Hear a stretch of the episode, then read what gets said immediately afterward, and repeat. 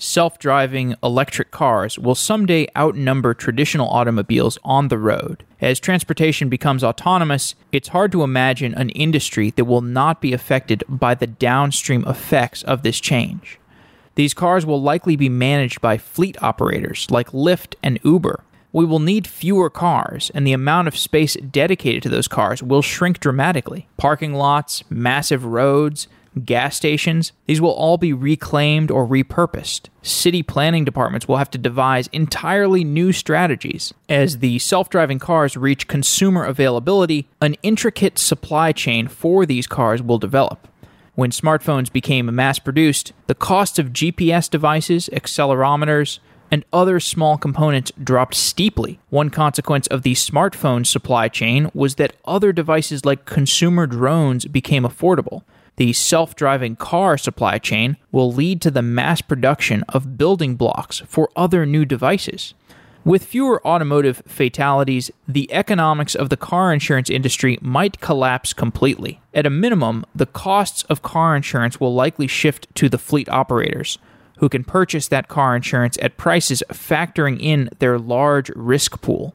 Frank Chen is a deal and research partner with Andreessen Horowitz. In a series of presentations on the autonomy ecosystem, Frank explores the effects of our impending shift to self driving electric cars. His analysis considers changes to energy infrastructure, the competitive landscape of software companies, and a range of other topics. Frank joins the show today to discuss autonomous vehicles and the side effects of widespread autonomous deployments. If you enjoy the show, I recommend checking out his series of presentations on the autonomy ecosystem. It's on YouTube, and there is a link to it in the show notes.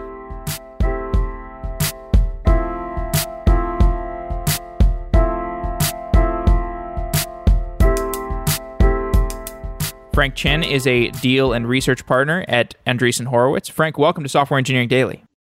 Thanks so much for having me, Jeff you've been looking at the trajectory of a world with self-driving electric cars as well as some of the downstream secondary and tertiary effects of that change.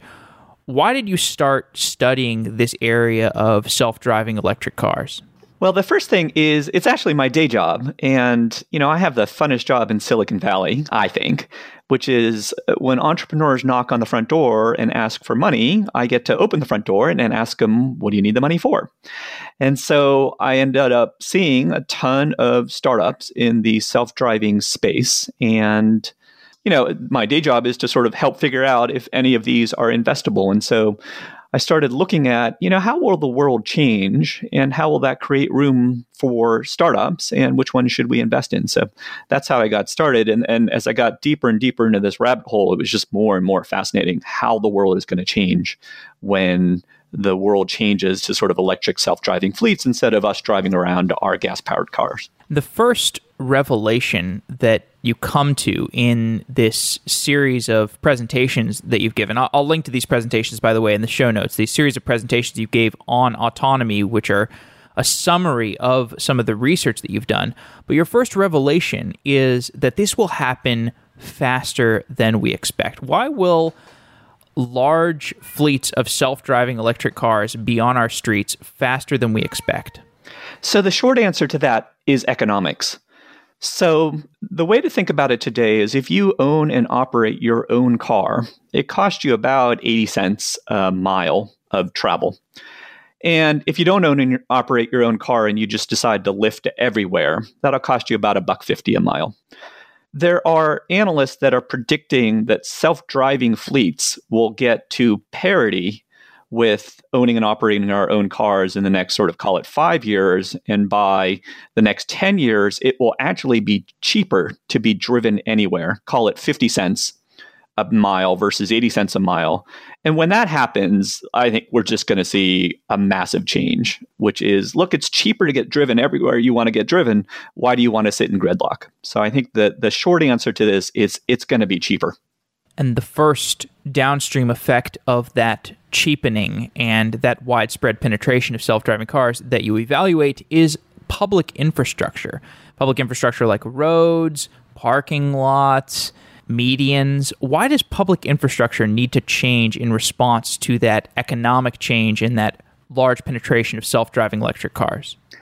Well, the way I think about this is there's an awesome opportunity to change the shape of our cities. So there's really only been three chapters to date in cities in history. So chapter one is we built cities and we walked around in them.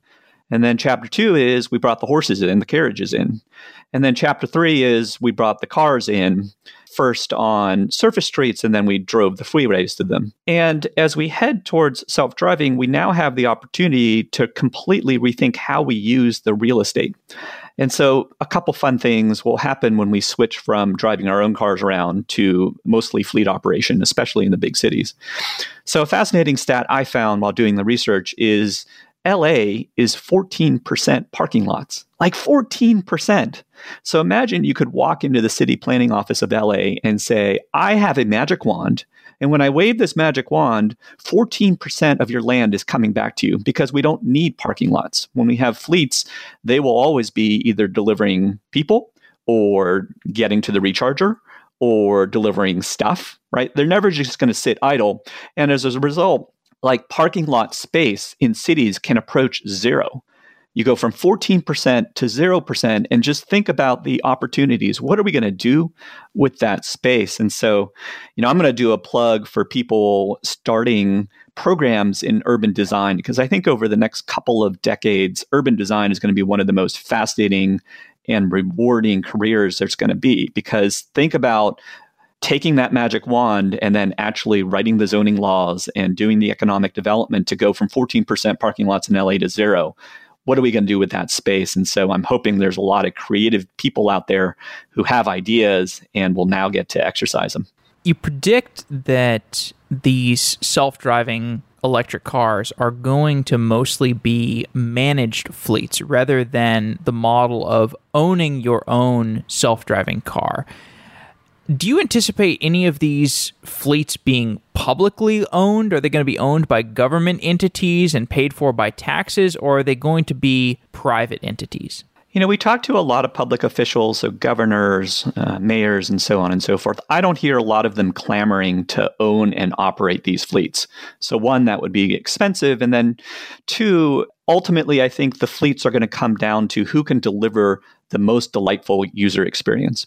So if you think about ride sharing today, a big part of the delightful experience is there is a Lyft car close to you, right? And so the time it takes for that car to get to you is sort of a, delay, uh, a part of the experience.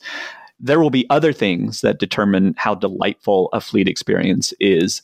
Like, does it remember what Netflix movie you were watching, the last car you were in? And so when you step into this car, can it really pick up where you are watching. And so there's going to be lots of ways that the fleet operators compete for your business. And if you think about governments, they're not really ideally suited to deliver a great user experience, right? That's not what we want our governments to do generally. But I think governments can play a huge role, and this is both local and state and federal. So, one, I mentioned urban planning. What are we going to do with all the parking lot space and other space that's coming back to us? By the way, all the DMVs, that space we also get to re- reuse because nobody will need driver's licenses anymore. So, we can reharvest that space. So, as planners, they're going to be valuable. As rule writers, in other words, what are the new rules of the road? They're going to be super important, right? So, if uh, we get into an accident, who's liable? And then as organizations that can offer economic incentives like R&D tax credits to both the incumbents and startups in this space to encourage development of self-driving technology in their jurisdictions, that's great. So governments will play an important role in getting us to the future that we want with these which is these self-driving fleets, but I don't see them primarily doing that as owners and operators of the fleets. When these cars start scaling up in quantity, the supply chains for the self driving electric cars are going to give birth to a completely new industry, or at least scale up and change existing supply chain industries. And trying to predict exactly how that supply chain is going to look is impossible. But there are some existing supply chains that we can look to as examples. There's airlines, there's the existing legacy car creation and supply chain. There's the smartphone supply chain, which was something quite new. What are the lessons that we can draw on from those other supply chains? When you look at the impending self driving car supply chain, what are the previous examples that you think will set some kind of precedent for what, that's, what this is going to look like? Yeah. So there's two analogies I want to sort of draw out here. So one analogy is the airlines. So if we sh- shift to fleets, we could end up with an ecosystem that looks a lot like the airline ecosystem. So you have a very small number of manufacturers, right? Think Boeing, Airbus, Embraer. And then you have a larger number of carriers, United, Delta, Southwest, etc. And you as a consumer, your primary loyalty is to a carrier because they have your miles, they are in your hometown, they have the most flights that you want.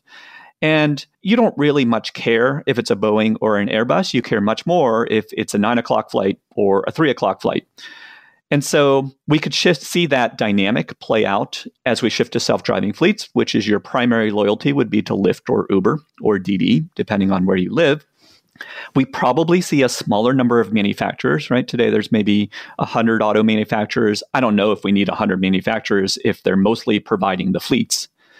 And then we have these companies sort of between the manufacturers and the fleet operators. Uh, in the airline industry, there's these giant leasing corporations that buy the planes and then lease them to the carrier. So, uh, an example of this would be GE Capital Aviation Leasing, is an example of one of these leasing companies. So, we may see the emergence of leasing companies that are sort of the intermediaries between the manufacturers and the fleet operators. Now, the fleet operators may decide to do this themselves. It kind of depends on whether they want to carry those assets on their books. And so, that's mostly a business model question for them to answer. But we could end up seeing a supply chain that looks a lot like the airline supply chain. So that's one analogy. And then the other analogy that we're starting to see, even with the incumbent auto manufacturers, is the smartphone supply chain. So today, what you see is you see carriers in conjunction with Apple or a phone manufacturer offering sort of essentially phone as a service, right? So they bundle together the cost of being a network customer and the depreciation on your iPhone together, right? And together you pay, I don't know, 100 bucks a month or whatever, and you have phone as a service. And the car companies are seeing this as a shift in consumer sentiment, and that's what they want to buy. And so they've started to offer car as a service. And so you have services like Care by Volvo or Book by Cadillac, and they're essentially car as a service. And so you pay a monthly fee, and it includes the lease, the insurance, the maintenance, and so on. It gives you a lot of flexibility to get in and out of different cars, uh, depending on the program. And so I think that's sort of another model that we can look to. So either there will be sort of a per ride model like there is with Lyft and Uber today, or there might be a subscription model, which is essentially all you can drive or be driven, I suppose is the way to think about it. And that might be a way that we end up paying for our transportation is a monthly fee, not unlike Netflix or not unlike phone as a service. And uh, we get driven everywhere for, you know, whatever it is, 50, 100, 150 bucks a month. The hardware supply chain is something that I'm curious about because with smartphone production, you had these downstream effects where the cost of all the components that went into a smartphone got driven down. You had GPS and accelerometer and other small devices that were now being produced en masse, and that made it easier for people to build drones and other devices that are not in as high demand as smartphones. So, because of the economies of scale that came with the smartphone, you actually had new industries being given birth to. So, as the self driving car supply chain ramps up, is that going to increase output of any smaller components or some building blocks that were previously scarce? Yeah, for sure, it will. Uh, one, the smartphone industry, and you know, as you observed, all kinds of components just sort of seemingly appeared out of nowhere in the supply chain, like GPS. So first, the cars will be a big beneficiary of all of these components. We we sort of jokingly call it internally the this is the peace dividend of the smartphone wars, right? As Samsung and Apple and you know all of the manufacturers went to war trying to get you to buy their phone the component manufacturers were big beneficiaries, and the cars will use a ton of smartphone components. the GPS, the accelerometers, the GPU, uh, graphics processors in the smartphone CPUs, like all of these components will just get directly used. So that's awesome. And then the self driving car industry will also have lots of other components that it needs. So, examples of these would be LIDARs. These are the sort of Kentucky fried chicken sized buckets that you see on top of the self driving cars today that, that are spinning. These are essentially 3D radars that allow the cars to see very accurately what's around them. So the best of these systems can say see a basketball at 400 yards in full 3D, right? So those types of sensors uh, will uh, get to scale on the back of self driving cars. There's a set of people who also say so called V to X radios. So, V to X is sort of the fancy industry term for V to V, that's a vehicle to vehicle, that's one car talking to another or V to I, that's v- vehicle to infrastructure, that's a traffic light talking to your car, right? So there would be all forms of new communication that's possible. So why would a car want to talk to a car? Well, a car would love to talk to another car if for some reason its brakes failed and it needs to communicate to the rest of the world, I've lost the ability to brake. So please get out of the way. So that's a great example of where a V to V radio would be super helpful. And so these components will also sort of appear in the supply chain and get to volume on the back of self driving cars. When you think about the design of these vehicles, where we are today, is it was either you or I think Benedict Evans I heard talk about the idea that when the first cars came out, they looked like horse-drawn carriages with no horse, and the cars we have, the self-driving cars we have today, look like human-driven cars without a human in them. But similarly, as the horse-drawn carriages without a horse slowly transformed into what your Honda Camry or Toyota Camry looks like, we will have a advance in the design of what a car looks like. You can remove the steering wheel, you can remove the pedals, you can remove the handbrakes, and that frees up all this space inside the car. What can you do with that change in the physical space within the car? So, one of the things that I think will take the place physically of the call it the user interface components, right? Your your brake pedal, your steering wheel, your speedometer is giant screens. We're already seeing that in the new Teslas, which is they have almost these comically large tablet-like looking computers. Imagine that you could replace your entire windshield with a touchscreen since we're not going to need to see outside these cars, we can be watching Netflix. And so I think most of it will become what looks like an enormous tablet computer. And this is already happening. So one of the things I say is that the carness of a car is less a buying criteria for buying a car these days than this the smartphoneness of a car. And, and what I mean by that is when I grew up, if you were sort of a car head, you would know the 0 to 60 acceleration time. You would know the braking distance. You would know whether your car had a double wishbone or a multi link suspension. And like you knew all this stuff because the carness of the car was very important because all of those things directly related to how it felt like to drive the car, right? BMW is the ultimate driving machine because they pen- pay attention, excruciating attention to all of these details to make it feel awesome. Well, look, if you're not driving the car, none of those things are important anymore in the same way. And the attention will shift to the smartphoneness of the car. In other words, how big a screen, how responsive the touchscreen, did it remember where I was in my last app? Right. So you can already think of sort of Android Auto and Apple CarPlay becoming the dominant things that we use to decide whether to buy car A or car B. And I think in the future, those things will be a big part of the decision of whether you're going to take a, a Lyft or an Uber is how delightful is the user experience, not how awesome are the car bits. Have you closely examined that Apple CarPlay versus Android Auto? I don't know anything about those. So think of them as the user interface for that big touchscreen in your car. So the battle royale happening right now is the car manufacturers are trying to build better and better what they call info or info entertainment systems in their cars.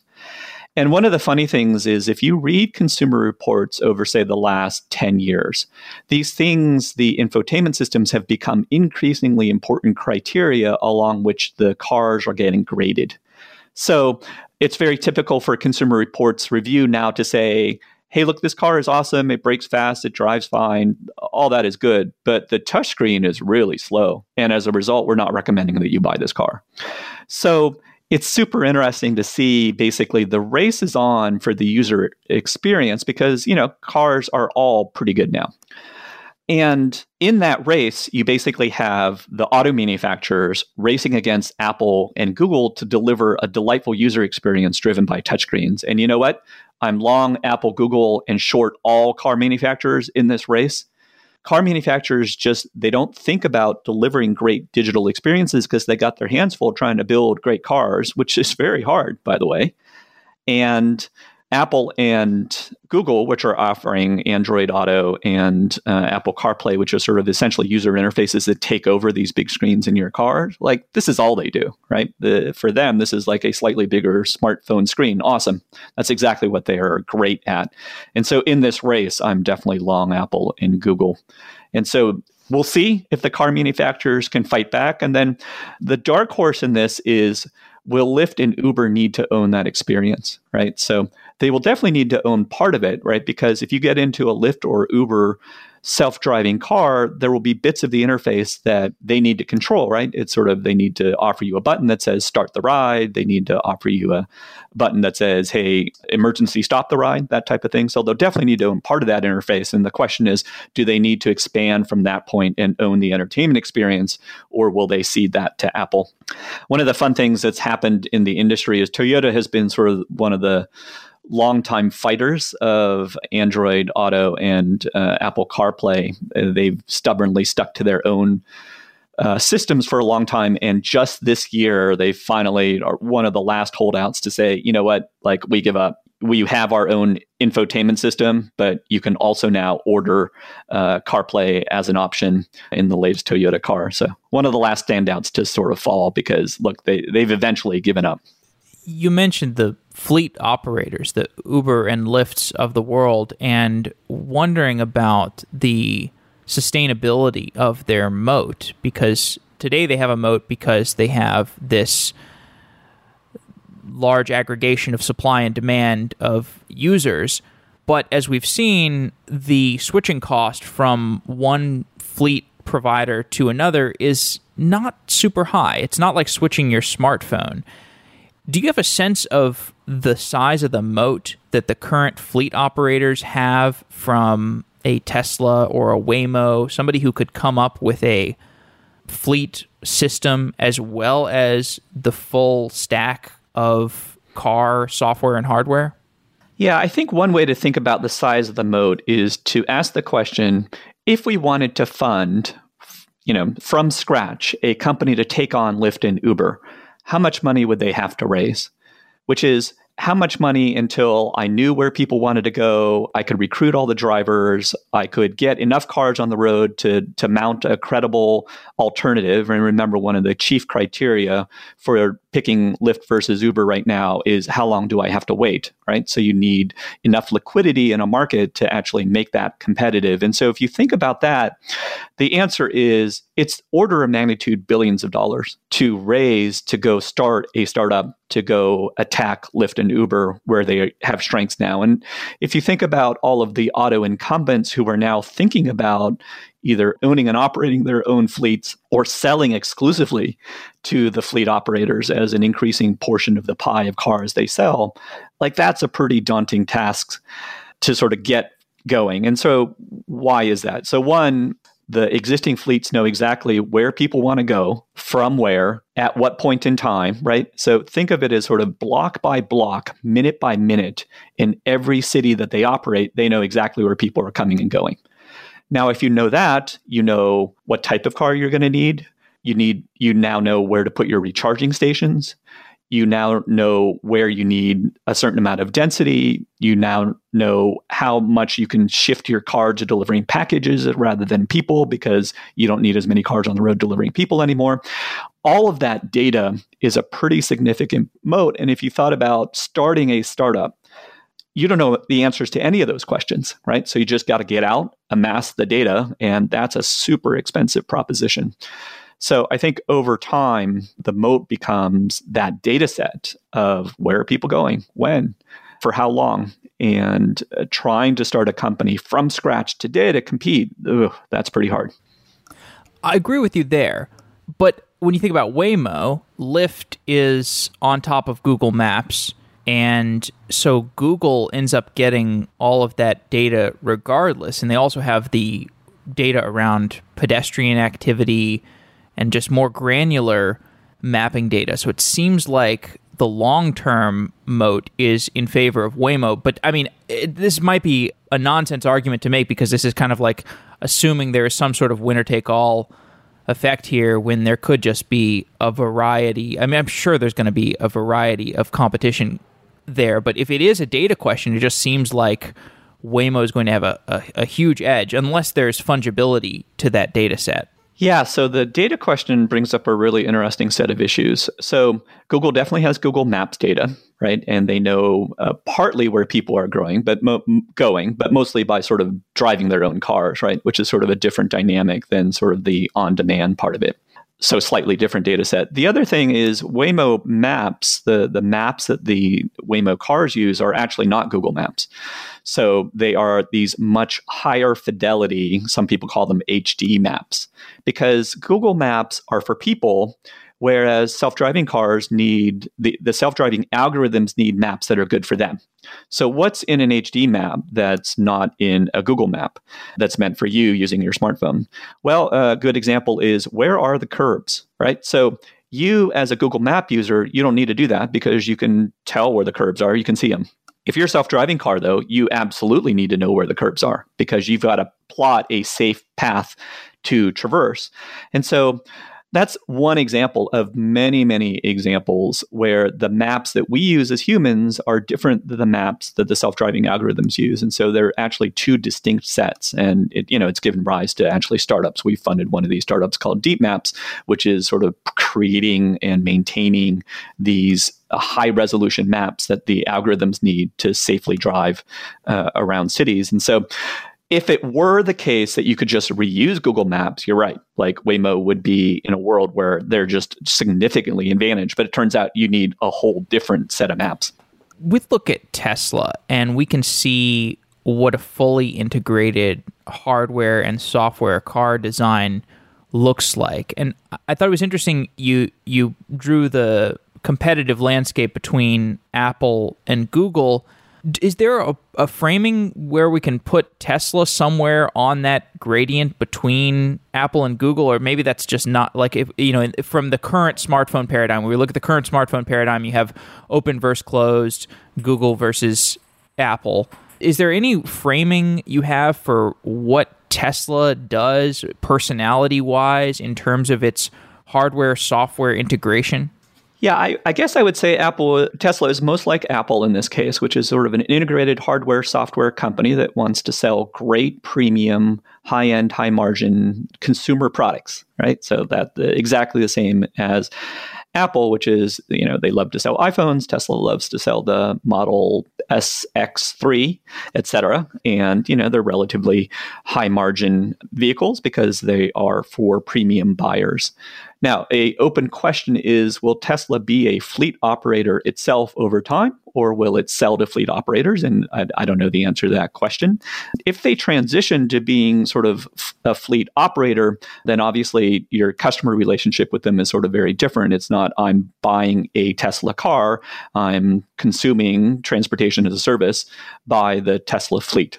But you're right. These are the big battlegrounds, which is, you know, every software startup that's trying to sell to the auto manufacturers longs to be sort of the Microsoft of this space, which is, you know, for every $50,000 car you sell, I'd love to get $5,000 worth of software license value out of that thing. And I don't know if we're going to get back to a world in which there is this dominant software manufacturer that powers the self driving brains of every car.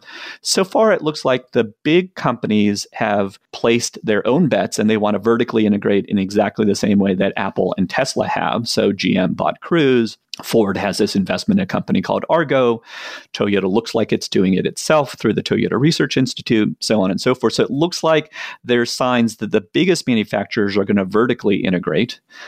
Now, there may be a set of manufacturers who can't afford to do that themselves, so they might have to go license it, right? So if you think of a company like Mazda who makes awesome cars, but it's sort of relatively low margins relative to the big guys, maybe they can't afford to make the transition to electric and then build their own self-driving stack and then buy their own uh, operate their own fleet. Like like they just don't have enough capital to support that. And so maybe there's a set of manufacturers who end up having to license it. And then you know obviously they're hoping that the ecosystem plays out more like maybe android uh, where they don't have to pay a company a huge license fee there's a very interesting open source effort in China sponsored by Baidu called Apollo, which, you know, very explicitly is trying to be the Android of self-driving, which is, hi, this is free software and uh, please use it. And we're going to try to lift the ecosystem together to defend ourselves against the vertically integrated companies like Apple and Tesla. And in this fray, you have the incumbent car companies that have existing supply chain infrastructure. They know how to make cars. Is that a moat? I think it is a moat. I think it's harder to make a car, uh, which is bending sheet metal and dealing with labor unions and getting to the continuous improvement in quality that you need to go through. So, all of those learnings, 100 years of learnings of bending sheet metal and making very reliable cars, is a moat. Now, parts of that moat will become less relevant. So, if you think about a car today, one of the most magical pieces of technology of all time is the internal combustion engine. Like, it's amazing it works as well as it does, which is you have this car with a tank of extremely flammable fluid in it. And a couple thousand times, I need to ignite that fluid with just the right amount of oxygen to make the piston go. And by the way, I need to do that in snow and ice. And by the way, I need to do that over a 15 year lifetime of a car being driven 250,000 miles an hour or 250,000 miles over its life. I mean, it's amazing, beautiful technology. Now, the bad news is that moat will crumble because as we shift to electric, we don't need that expertise anymore. And so parts of the moat will remain extremely durable. How do I make a reliable car? And by the way, the, the life cycles of these cars are expected to go much longer. So if you had a gas powered car that went 250,000 miles, you were really happy. People would ask you, well, what kind of Toyota do you have that's gone that far? The electric cars are expected to last 500,000 to maybe a million miles because there are just many fewer moving pieces. Like order of magnitude, we're talking about thousands of moving parts, high temperatures to dozens of moving parts. And so when we get to there, the electric cars ought to last a million miles. And so you'll build new expertise. Like who has a moat that knows how to build a car that lasts a million miles? And I think we're going to see innovations that we don't see today, which is, you know, there there's going to be much more modular. There will be, you know, sort of parts of the car that get replaced over time, and that'll be normal because fleet operators, that's no problem. They do that to planes today, right? Like one of the most awesome things to do is to watch like a Boeing 747 I guess that's not a good example anymore because they retired all that. By Boeing 737 get refurbished, right? They go to these massive hangars and they completely pull the plane apart and they completely like add new pieces to it. It's like amazing. And that's going to happen to our cars because the fleet operators will have an economic incentive to do it. And so I think the incumbent manufacturers, to come back to the original question, they do have uh, a lot of advantages, this know how. They're going to have to learn a lot of new things, which is what's it mean to build a million mile car, not a 250,000 mile car. And then some of their moats will crumble. Like it's awesome that BMW builds these awesome internal combustion engine vehicles. Too bad you don't need internal combustion engines anymore. Speaking of which, your focus in one of these presentations around autonomy is that energy infrastructure changes dramatically in this world because the energy that gets us from point A to point B, our transportation energy, is mostly petroleum. And petroleum will shift to electric. How fast could that petroleum based shift to electric occur? Yeah, so the estimates on how fast we shift to a post petroleum world are all over the map. So if you are OPEC, you were basically long petroleum. And if you looked at the history since the beginning of petroleum, what you see is one of these sort of very rare, durable up and to the right charts, which is every year we use a little more petroleum. Now, there have been a few hiccups along the way. In our lifetime, the Great Recession was sort of a big, was a, a mild hiccup. Uh, there was a recession in the mid 80s. It was sort of mild hiccup. But if you sort of zoomed out far enough, you saw this unrelenting up and to the right more petroleum is being consumed every year compared to the year before it. And so, like, if you're OPEC, you kind of see that continuing. And so, the macro trends you look at is more people are living in urban centers, there's a rising middle class, more and more people will want cars and they just sort of see up and to the right. So if you ask OPEC, it's basically, look, we're never going to reach peak petroleum, at least not on our watch, right? Not in our lifetimes and probably not in the lifetimes of our children. Now, if you ask somebody like Tony Seba, who runs a think tank called uh, Rethink X, he's saying that we're going to see peak petroleum demand, you know, in the next five to ten years as electric cars really take off, right? So the the most expensive part of a electric car is the battery pack, and those prices are shooting down. We have fewer moving parts, so they're going to be more reliable. We're going to see fleet operations because these cars uh, are going to last a million miles and you know the economics as we mentioned at the top will get to be such that it's cheaper to be driven around all of these things say peak petroleum, I don't know, 2020, right? So like 10 years from now. So the estimates are all over the map. But I think, look, the, the big secular trend that is impossible to avoid is there will be more electric powered cars on the roads. They're more reliable, et cetera. There will be fewer gas burning cars. And now the question is, is when? And also, how we get the batteries is a big question. These cars require batteries battery production requires a variety of chemicals. There's a limiting reagent there in terms of cobalt. The largest reserves of cobalt are unfortunately in the Congo, which you discuss in your series. And in the Congo, there are tens of thousands of children who are working in the cobalt mines, unfortunately. Are there any ethical solutions to acquiring that necessary cobalt for battery production? And are there any other limiting reagents to the battery production problem? Yeah, sort of lithium and cobalt are sort of the top two with existing battery chemistries, uh, minerals that we will need. And as you point out, a lot of these, cobalt especially, are in regions where we're not sure they're being ethically sourced. And so as the big auto manufacturers go out and lock up supplies, by the way, Volkswagen just placed a $48 billion order for batteries. That is a lot of batteries they're trying to make sure that the contracts stipulate there's no child labor and they're going to try to do as much ethical sourcing as possible. So the throw weight of the big incumbents placing big batteries, battery orders will determine how ethically sourced. So if the big companies placing these big orders demand ethical sourcing, then we'll get ethical sourcing. So it's up to the big incumbents to make sure that when they're placing these big orders, they do so in a way that stipulates, hey, look, I don't want child labor involved in harvesting my cobalt. Did that ever happen with smartphone production? Did smartphone production get ethical over the years or has it gotten less ethical? You know, it's a good question. I don't know the answer to that question.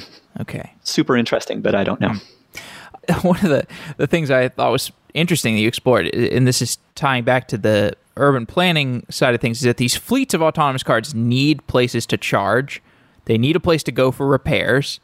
And at the same time, you've got lots of real estate that's already devoted to housing cars. You've got these car dealerships, you've got gas stations, there are car rental places that are probably going to be obsolesced by this process how will the existing real estate that's devoted to cars how will it change to accommodate the new ecosystem yeah, so the way I think about that is think about a typical city. And then you're right, there are these networks of existing places that will no longer lead. So, sort of in increasing order of how many of them there are in a given city, there's the DMVs, there's the car dealerships, there's the auto repair places. There's the oil change places, sort of Jiffy Lubes, right? So you can imagine any one of those places being the depots that the fleets go to to recharge, to receive refurbishment, right? New tires or new battery packs. But there's also another fun thing, which is look, if there's no human driver, we have the problem that I like to call the Coke can in the back of the car problem which is you know, even well intentioned passengers might forget to retrieve their Starbucks cup or their Coke can and they leave it in the back. Now, obviously, you as a passenger don't want that. So, where do they go to get the Coke can removed, right? So, basically everybody is playing a massive game of SimCity right now to figure out exactly where to put those depots. And so you can imagine we're going to reharvest all the Jiffy Lubes. You can also imagine that we won't need that many and we're going to just use the DMV space. Waymo's already signed a deal with AutoNation as an experiment for you know where these fleets get serviced. AutoNation being being a, a huge chain of car sale, car dealerships, right? Yeah, exactly. Publicly traded company. They own a bunch of auto dealerships. And so, you know, maybe that's where we go. So I don't think we know exactly the answer yet, but everybody's doing the simulations now. This is, by the way, one of the advantages if you know where all the cars need to be at any moment in the day.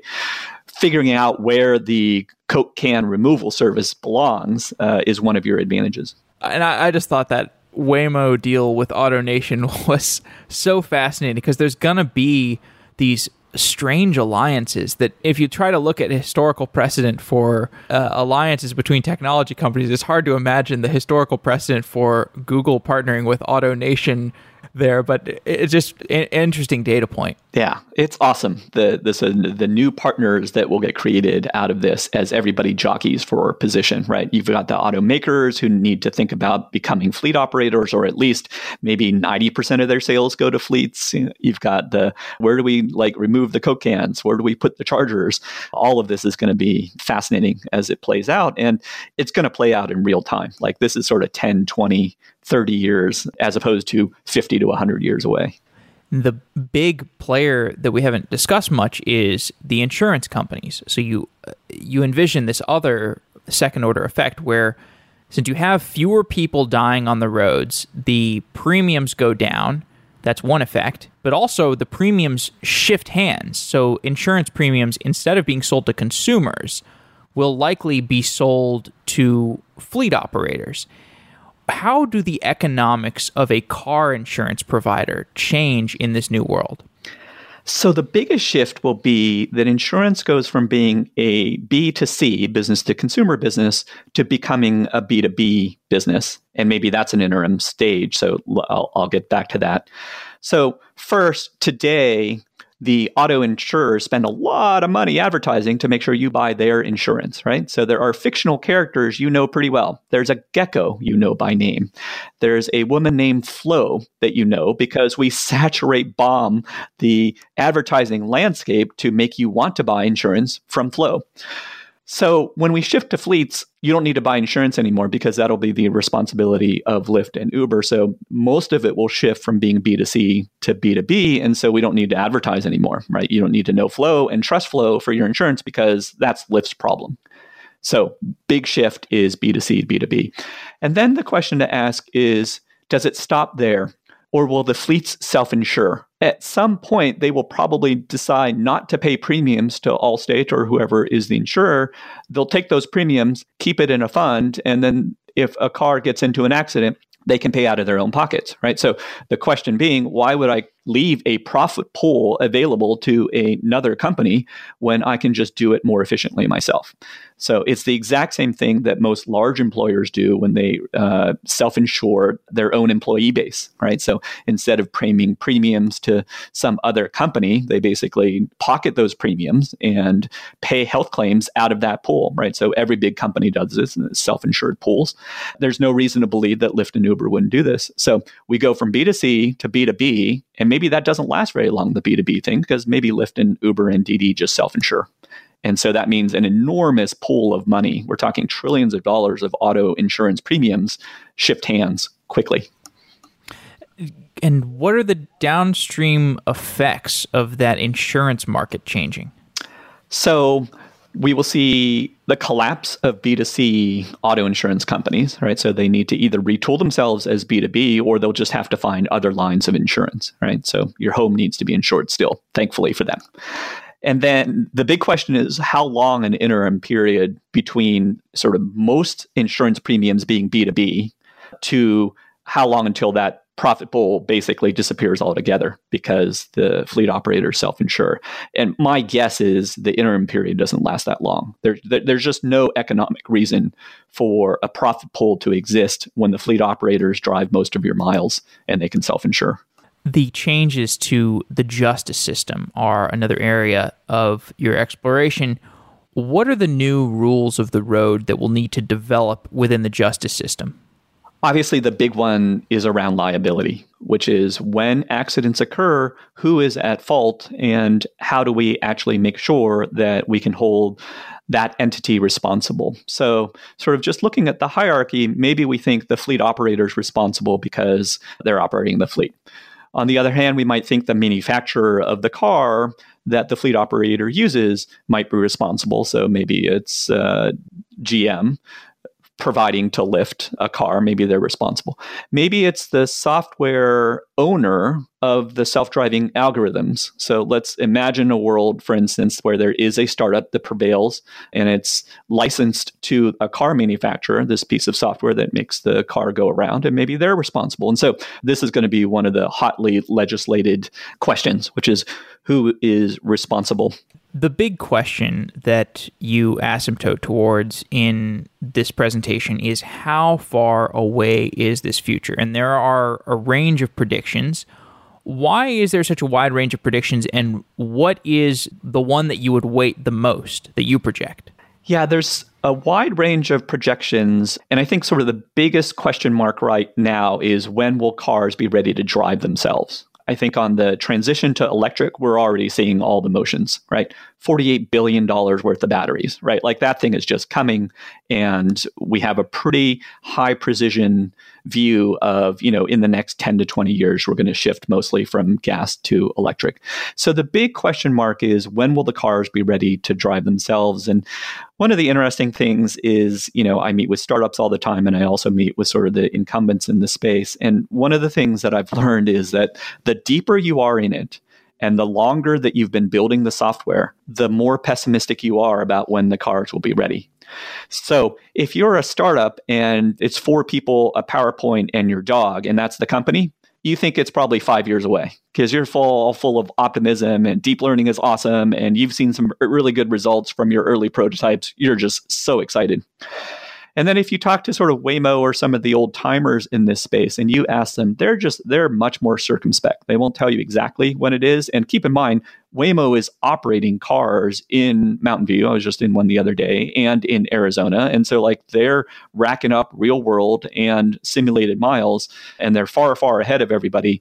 And they're very circumspect about when this happens because the deeper you are in it, the more cognizant you are of all the hard problems that remain to be solved. And so that's the big question, which is is that 5, 10, 15 years away? I think that's probably the range, but that's sort of the big unknown at this point. I think the other perverse thing is that the people who are the most deep in it, who are doing the lower level engineering, are often not the ones who are talking to the press or making these kinds of models or projections. So it becomes, you know, it's almost like there's a selection for people who are going to be overly optimistic or who, who, who will have a less fine grained perspective on it, speculating on on these range of predictions. So you, you end up getting a public perception that is perhaps more optimistic than is the reality. Yeah, look, if you're an engineer embedded in the system and you're looking at the bug reports day in and day out, right? You sort of that that's a lens through which you look at the world, right? Which is, boy, that's a lot, that's a big bug backlog, right? As they say. And so, yeah, you're sort of naturally more pessimistic because you're thinking about, well, what's the rate, velocity at which we're fixing these bugs? And you know, it's just like any other software development project. Things are complicated. There's lots of bugs. One of the analogies I'd use for sort of your audience is that so the big question is, do we need more breakthroughs in algorithms? Like, do we need another big thing like deep learning to get where we want to go? Or are we just basically a finite number, a big number, but a finite number of bug fixes away? And so, look, every software engineer knows that when you're building something like a database or a file system, the initial algorithms are important, right? Like how you lay out the bits on disk, how good your query optimizer is, how long until we get to consistency over time? You know, all of those algorithms that determine the answers to those questions are important. But equally important are the million bug fixes in weird edge conditions, right? You had a race condition between this thing and this thing, and then like I lost power right in the middle, and then do we recover gracefully from that or not? And I call that sort of the million bug fix problem, right? And so the big question, I think, from a software engineering point of view is are we on the path now where it's basically just a million bug fixes, where we just need to encounter more weird edge conditions? Or will we need more algorithm breakthroughs or sensor breakthroughs or something more fundamental? And I think that's sort of the big question that will determine the look, are we five years away or 10 years away or 15, 15 years away? All right, last question. So much of this conversation is centered around autonomy as it's framed in the consumer road pedestrian world where there are so many problems to solve for for the autonomous vehicle. But these breakthroughs in autonomy also affect robots that can harvest your food or pack your Amazon boxes or spread pesticides in a more controlled fashion. Autonomy is going to come faster to these controlled environments like farms and oil rigs and factories. Much it's going to come much faster than the public roads where you have human drivers and pedestrians and all these other things what are going to be the outcomes of those more incremental controlled environments where autonomy comes to and, and how fast will those come to us yeah, I think that's a great observation, which is that in these controlled environments, like a farm field or inside a distribution center or inside a retirement community, we can make so many simplifying assumptions. So we have an investment in a company called Voyage, which spun out of Udacity, and they're operating a self-driving service in retirement communities, first in San Jose, and then they're expanding to Florida. Retirement communities are awesome. They are controlled environments. We can pre-map the entire environment. And oh, by the way, nobody goes fast in a retirement community. Awesome, right? Max speed 25 miles an hour.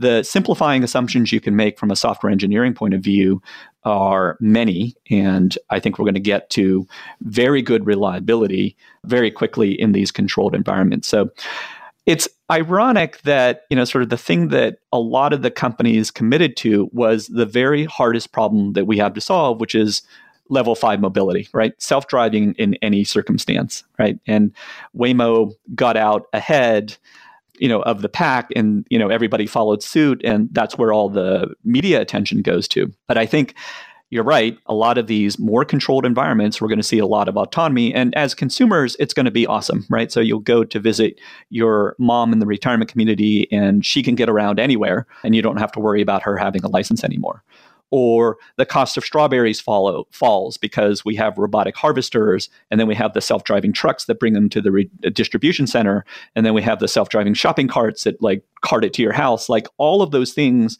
will happen and sort of the incremental cost of growing something, harvesting something, distributing something, you know, sort of falls near to near zero. And that's going to be sort of an awesome world in which you can just think strawberry and, you know, the drone flies it to your self driving car. And here you are eating strawberries.